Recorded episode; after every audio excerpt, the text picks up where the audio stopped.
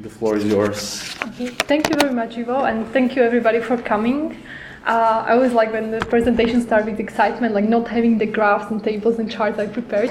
so we'll try to take it uh, uh, more freely, and maybe maybe later on we will return to some of the some of the charts and, and visualizations I wanted to show you. So as Ivo said, when talking about the Central and Eastern Europe, you either hear something about the experience of transition which was happening in at the beginning of 90s uh, uh, or after 1989. Right now, the countries are again in the focus of, of scholarship because of the reversal of the, of the transitions. We have constitutional crisis happening in most of the countries in the Central and Eastern Europe, actually. You definitely heard about Hungary and Poland, but something is happening in Romania. You would be able to talk about uh, Bulgaria. So there is a lot of commotion. Slovakia right now is filling the uh, newspapers as well. Uh, and my question when I was thinking about the topic is what to do about it, right? Like European Union, for example, is trying uh, to become one of the actors in, uh, in the foreign policy, in the democratization policies. The problem for the EU is also that it is trying to enlarge itself to, to admit new countries which are which want to be perceived as democracies. But this is a little bit difficult if the members inside of the EU uh, have some problems with the, with the level of the democracy. So then the EU is actually uh, viewed as having double standards against its own members and the candidate countries. So my question was what the EU, what individual institutions and actors can do about this. And I'll be talking about four uh, cases of constitutional crisis, of crisis of the rule of law happening inside of the EU.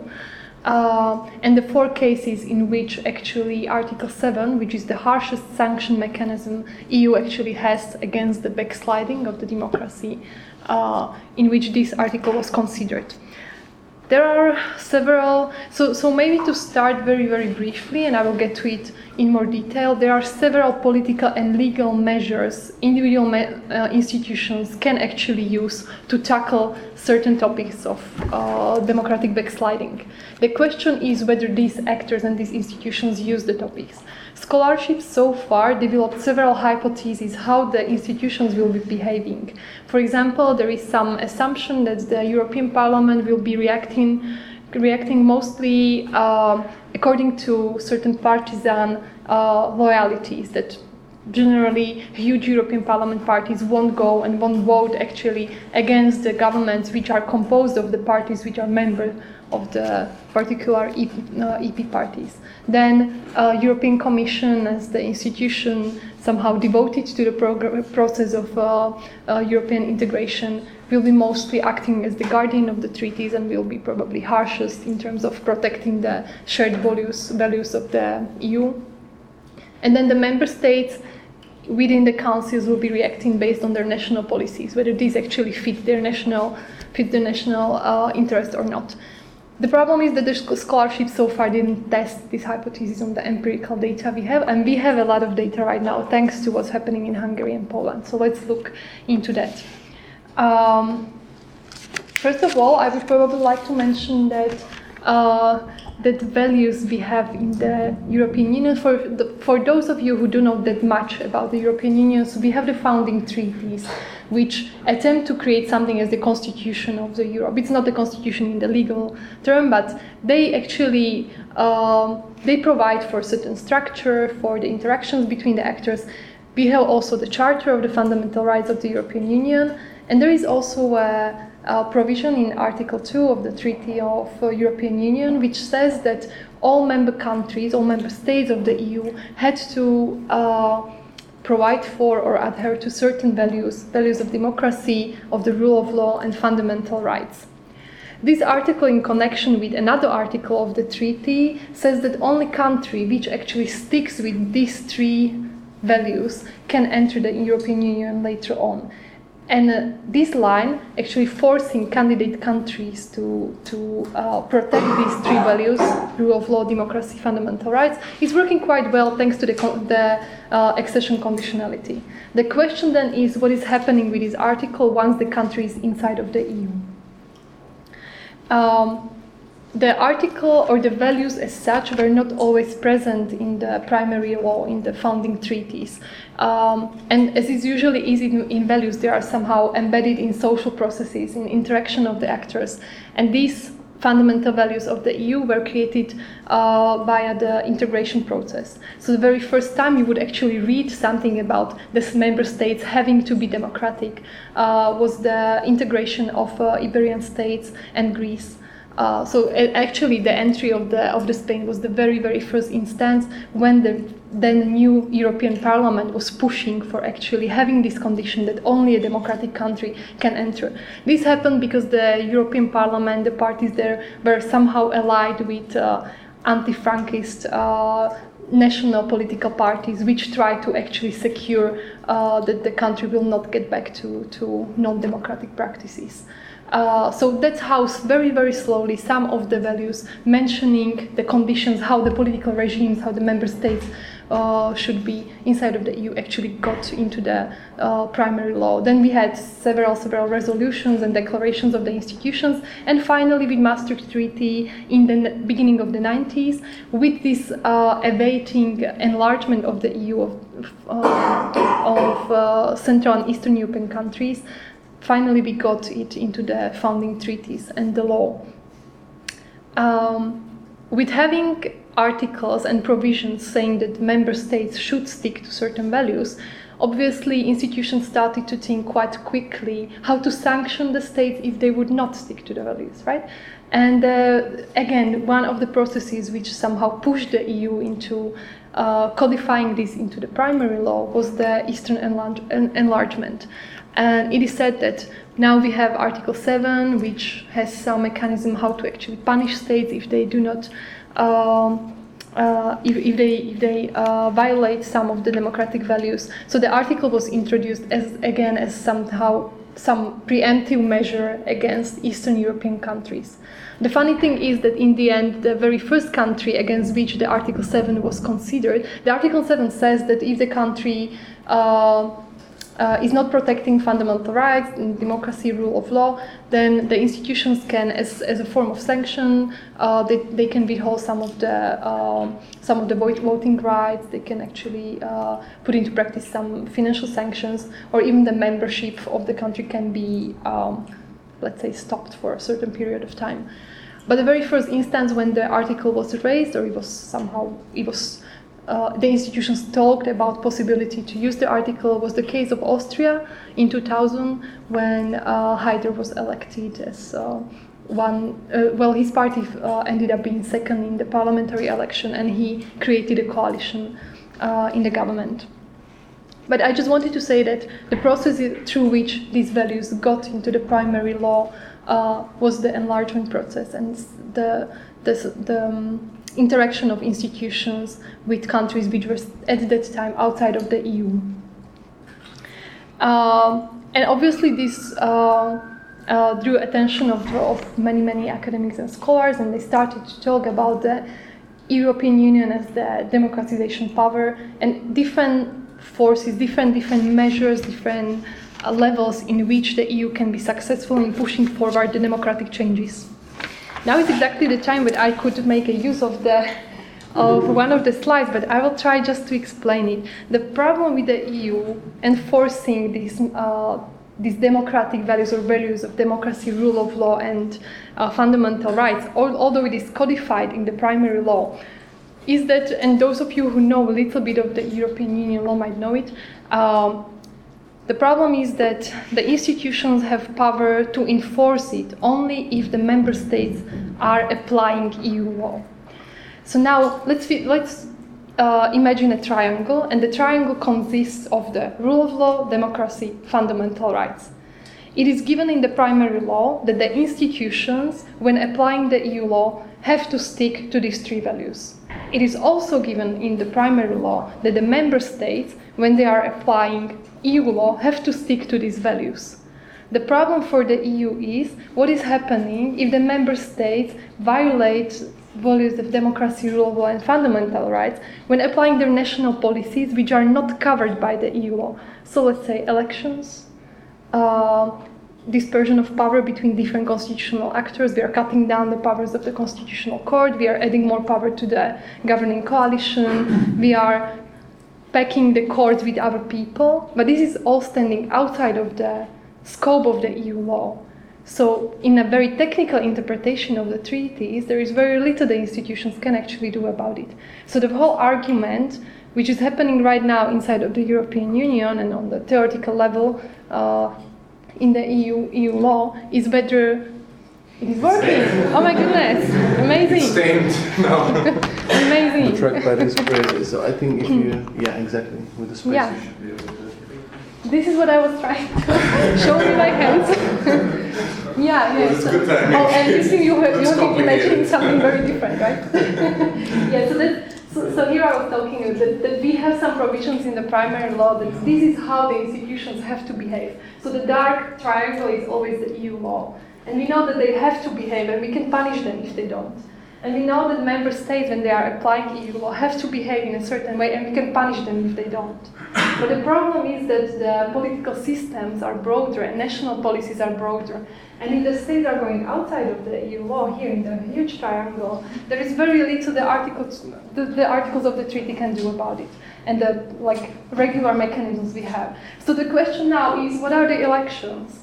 What is the change of the constitution? Does it mean that if the Article 2 says that only country which is democratic might be the member of the EU, and the country is violating elections and is not actually providing for fair election, that is violating Article 2 or not? So this is what the like theoretical scholarship or, or branch of academy is talking about, and they, that's why it's so problematic for EU to tackle actually the crisis. But the institutions are trying to come up with the answers, and we will look now at what the answers to these questions are. Uh, so as I said before, we have uh, let me just yeah. So we have uh, several different measures inside of the EU law. I will just name them first.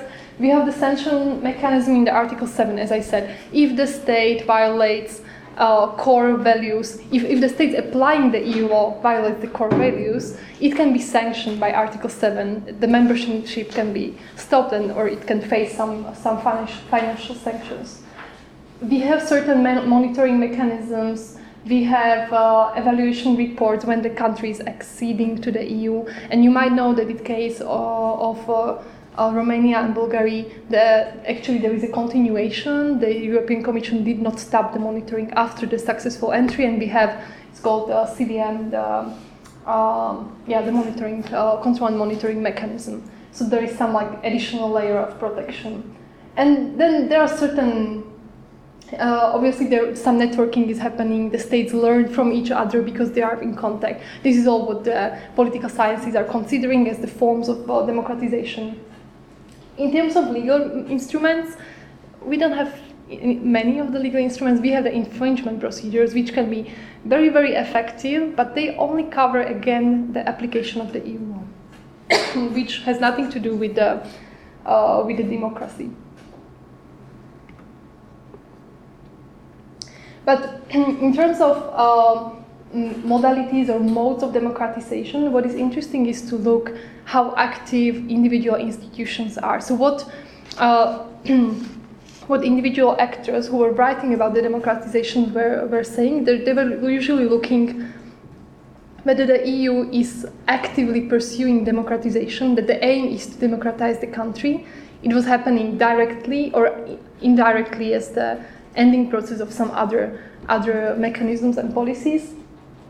And whether it was happening due to the influence of the EU as such or due to the interaction between the states. So if you look about at it again, uh, in Article 7, you would have direct influence because the, the reason is to actually really push countries to be more democratic. And Commission and councils usually do that, Parliament, sometimes with resolutions. the same goes for Copenhagen criteria, but they are not really controlling the country and imposing the country, you have to do this. But they are conditioning it. If you don't do it, we will cut your finances in the agricultural se- sector or something like that. Uh, a clear example of conditionality is obviously the anti-conditionality. If you do not stick with these 11 points we raised, you will not enter the EU. Uh, so it's not controlling terms, they, they will basically do it of the country.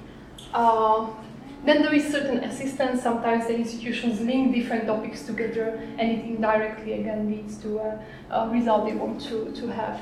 Um, uh, monitoring and networking usually happens uh, also, so what I meant here when I put it into the PASIO and like closer to the states is that sometimes states can actually report on what's happening in different states. They can initiate different procedures uh, uh, before the CJEU and so on and so forth. And obviously leaders talk to each other, they meet. Uh, and that's also an important way how the, how the ideas are, are spread and shared. Um, so, so yeah, just different measures are, let's say, there is different strength with different measures, uh, political and legal European institutions have at hand. And here is just to look, uh, so, so we are talking still about the same set of issues I was mentioning, and here is just to, to have a look which, sorry, this is too clever for me, uh, which institutions have uh, capacity to act. So you can see that Commission has quite wide expression in many of these measures I mentioned, uh, the Court of Justice so far can only be active in the infringement. Uh, the, what is interesting here is domestic courts. We didn't count with domestic courts being able to do anything about democratic or constitutional crisis. But what is happening right now, and I will talk about it a little bit later, is that uh, domestic courts started to um, assert certain pressure through the mutual trust principle. Again, for those of you who do not know the EU law that well, uh, so we have the free movement of judgments inside of the European Union. The free movement of judgment is conditioned by the mutual trust. We trust that the courts delivering the judgment are fair. We don't check whether the courts are fair, we just trust them and we will execute the judgment in the different country. The procedure, thanks to this, is very, very fast what, the what some national courts in the European Union started to do right now was that they, they are uh, raising uh, preliminary questions to the CJEU whether really they can execute the judgments of Polish courts when it is said by the Venice Commission and UN different UN uh, NGOs and, and uh, committees that Polish that we don't have uh, any more independent judiciary in Poland. so this might be actually an interesting uh, measure for future. But now let's talk about what was really happening uh, in those four cases I, I, mentioned. First, I will briefly go through the uh, what really happened in the crisis and then how the institutions reacted. So, as I said, uh, Austria was the very first uh, instance. It was very interesting because basically nothing happened. It was only that Haider was elected. He, he ended up being the second leader of the uh, OVP, uh, OVP party. Um, he was in the coalition, but the controversy was only about um, regarding his past uh, speeches and his past ideas. He didn't do anything non-democratic, so it was very difficult to tackle to somehow cover it uh, under the European Union law. He, he had some uh, anti-immigration, anti-minorities. Um, yeah, sentiments he, he was uh, publishing before, but in the 2000s, he became more or less mainstream in order to actually gain bigger political capital. Still, EU leaders are very, very unhappy uh, about having Haider in the in the policies, and they actually managed to push him out. And I'll talk about it later. But it was definitely not in the scope of the EU law because really nothing happened. It was just the like rhetoric of the of the leader of the party before. Um, uh, Romania uh, was the case when there were some struggles and power struggles between the prime minister and president. Victor Ponta very much wanted to get rid of president who was quite powerful.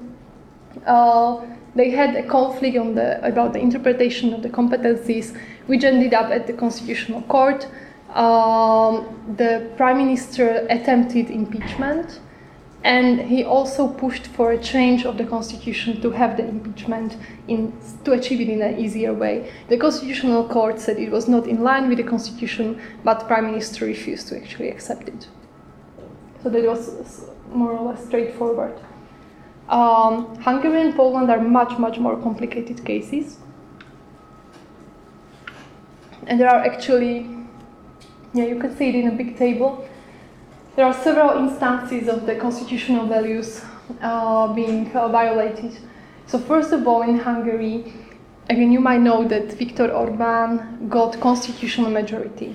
So the first thing he did was that he, he actually adopted new constitution. The constitution as such, that's interesting. If you compare it with different, if you compare the different controversial part, parts of the constitution with different world constitutions, you can find similar, um, similar uh, provisions all around the world. The problem is that the package taken together as such was very clearly leading to more powers for the, for the current government, government and somehow securing their position in the policy. Uh, what they did was court packing. That was probably the biggest issue, that they actually managed to somehow get the High Court presidents and the Supreme Court presidents nominated by the ruling government in a very, very shady way. Uh, they also basically established completely new, new uh, Supreme Court just by officially changing the name of the institution. They basically, uh, um, or, or, officially in the in the legal provision, it was, it was only explained that the name of the institution will change, but they re-elected the whole like ensemble of the judges. Um, the independence of the media, independence of the national central bank, and personal data authority, everything was tackled a little bit with by getting people who were in line with governmental policy to the leading positions. uh, and then uh, Hungary was also criticized for some changes regarding the position of minorities in the country or the minorities living in uh, other countries um, uh, outside of Hungary. Poland is quite similar. Again, the judiciary was the main target of the ruling government. Compared to Hungary, though, uh, Kaczynski in Poland didn't have the constitutional majority, so he couldn't actually change the constitution.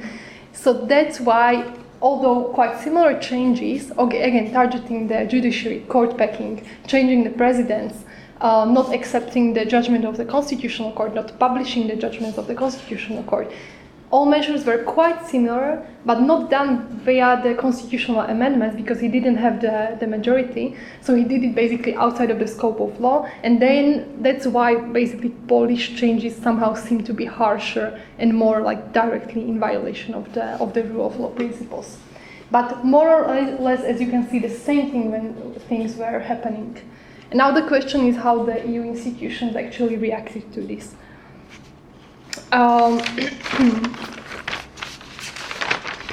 regarding the the Austria,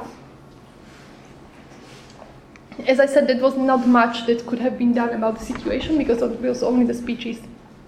Still, member states were quite active and they actually went completely outside of the scope of the EU law. Just the leaders of the main uh, member states met. Uh, I think they were led by uh, by Germany, uh, they agreed in 24 hours on three types of sanctions against Austria. To they actually stopped any sort of diplomatic relationships with Austria, and they forced the government to actually reconsider the construction and pushed Haider outside of, of the coalition. The activity, this outside of the scope activity of member states, was supported by both European Parliament and the Commission. But Article 7 was not raised. Parliament considered for, for a bit to actually issue a resolution about the Article 7 that it might be used officially against the country, but it was not. Uh, in Romania, uh, it seemed that the European Union actually managed to do uh, a lot at the beginning because it was using the CVM mechanism. I talked about it before. So it didn't really try to, to use uh, different mechanisms because the CVM mechanism was the was the way how to press, put pressure on Romania and stop certain so stop the uh, flow of the finances. They had already some uh, me- uh, monitoring mechanism. Um, the when I was checking, the, the European Commission was raising uh, 11 different conditions what the country has to do, and the monitoring is continuing. In uh, Hungary, this was uh, obviously more complicated as the, the crisis as such was more complicated as well. So first of all, the European Commission, after unsuccessful talks, started several infringement procedures. The problem with this infringement procedure is that they are not really tackling the root of the case, just some technical aspects. Like, for example, one of the strategies how the government tried to get rid of the judges was that they shortened the. Oh, I'm sorry. My voice is completely out. they tried to shorten the retirement age of the judges, which, which was considered to be uh, discriminatory. So these were the infringement procedures. Oh. And these were successful, but these were only like some minor, minor things the Commission could have done via the, the infringement proceedings. Thank you. Since I'll be. Should suffice. Yeah, it's a difficult topic, you know. um, so, uh, and there were three different infringement procedures. All of those were successful, but all of those were not really getting to the root of the problem. They were not really getting to the point that the the government should not really tinker uh, with, the, with the competencies of different constitutional actors. The, the, that was only like the technical layer lying above everything. Uh, the CJEU did not use the terms democracy, democratic crisis, constitutional crisis at all. It seems that the court was not willing to be somehow dragged into the political struggle. Um, also, Article 7 was discussed, but it was considered to be extremely controversial. It was called, in this case, in the Hungarian case in 2012, the atomic choice or atomic option. Because obviously you are, you are a community of member states, and then you say about one of those member states that you are outside of the group because you are violating our rules of the game. Uh, so it seemed to the institutions that this is too harsh an option, that we need more steps before we actually say that somebody is so, so clearly violating the rules of the game. so in the end, although the commission was quite harsh, the any resolutions uh, actually stated that there is clear violation, the Article 7 and the harsh sanction should follow what not, what not, uh, not adopted. But the Commission came with a new mechanism which somehow is preceding the use of the Article 7, and the mechanism is based, based on the um, elaborate monitoring of the processes happening in the country. The problem is that the Commission, the institutions, among themselves cannot really agree what to do. And this new mechanism, the rule of law framework, was also contradicted by the European Council's activities in the field. So, so basically, both the Commission and the Councils developed different mechanisms and different in instruments how to approach the crisis, and it's counterproductive because no one knows really what's the, the stronger uh, option. And uh, the Polish case obviously is not done. Everything is only basically starting on the EU level, but we have some we have some infringement procedures already. Uh, again, tackling only uh, discriminatory um, level. It's very similar to the Polish one. Again, retirement age. Um, we have resolutions of the European Parliament and Commission. The Commission actually stated that Article 7 should be used, uh, and we are waiting on the on the European Parliament. And then the big question would be what the what the Council will do, whether the Council will actually stick with the institutions or protect national interests, and whether some uh, other other states have uh, different um, uh, interests there. EU is a little bit more worried in case of Poland because obviously it's a second country. Now they have allies. Orban has ally in, in Kaczynski, and again, and also it's a big country. So you, you might know that Poland uh, is securing quite a huge chunk of the seats in the European Parliament. So it's more important for the EU to actually secure that this country is behaving in the way it wants it to behave. Uh, the most interesting thing we will probably I'll see in in few weeks is the preliminary question which was raised, and I mentioned it already that one of the, the it was at the Irish High Court which asked actually the CJEU whether it can execute Polish judgments or not. It seems to be a little bit too much if you when you read the preliminary questions, but it might actually push the Court of Justice to say at least something about the processes happening in Poland. Because so far the Court of Justice was re- really, if you read all the infringement, even the, the opinions and the judgment, it is very very technical and very. Um, uh, yeah, very just very much just walking around what is what is happening there, which is understandable, of course, but still it will be interesting. Um, so so far it seems that the conditionality was the most actually effective measure. Now the institutions are trying to be perceived that we can do something with the control. We have more in the control. We have the rule of law mechanisms, which is the mechanism preceding the use of the Article 7. We will make it happen. The problem with all these is that if you list actually the crisis and the four instances happening there, there is something similar going on. And to me, it seems that somehow the institutions. Un- so, so the problem with Hungary was that talking about the country not being democratic in terms of the Article 7 was very controversial. So they started using this rule of law rhetoric and saying, you, you know, you have a problem with the ju- with, with judges and with court, and you shouldn't be behaving this way. It's all very technical, and, and no one really cares about the rule of law being protected in terms of the po- in the policy level all that much. Um, the problem is that with the rule of law framework and the activities of commission right now, again, only a one chunk of what is happening in this constitutional crisis is being covered. Now, if we if we have uh, a government which is trying to uh, proceed with the court packing, the government which is trying to change uh, arbitrarily the presidents of the courts, we know that this is against the Commission's rule of law framework. But once the government will try to actually attack different constitutional actors, not only the judiciary, and it's easy to say that judiciary is covered by the European Union law because sometimes somehow you are getting, you know, the courts are applying the EU law. So obviously the courts need to be protected by the EU law. But the, what if the elections are not fair? What if there are some other constitutional changes and there? It's just that no one pays attention to what was out, happening outside of the judiciary. So what I was trying to say is that the part of the crisis which tackled the judiciary uh, seemed to be somehow less controversial, and it was very easy for the institutions to just take this crisis and build a whole new steps on their basis. But my fear is that they won't be able to use these steps and these frameworks they are developing to cover the whole actually issue and, and the whole area of what is happening inside of the countries. Uh, obviously, this is an ongoing research. It's on my drafty draft and my first ideas when I was looking at how the institutions behave. So I'll be very happy for any sort of questions or input or feedback you, you might be having to the topic. So thank you very much.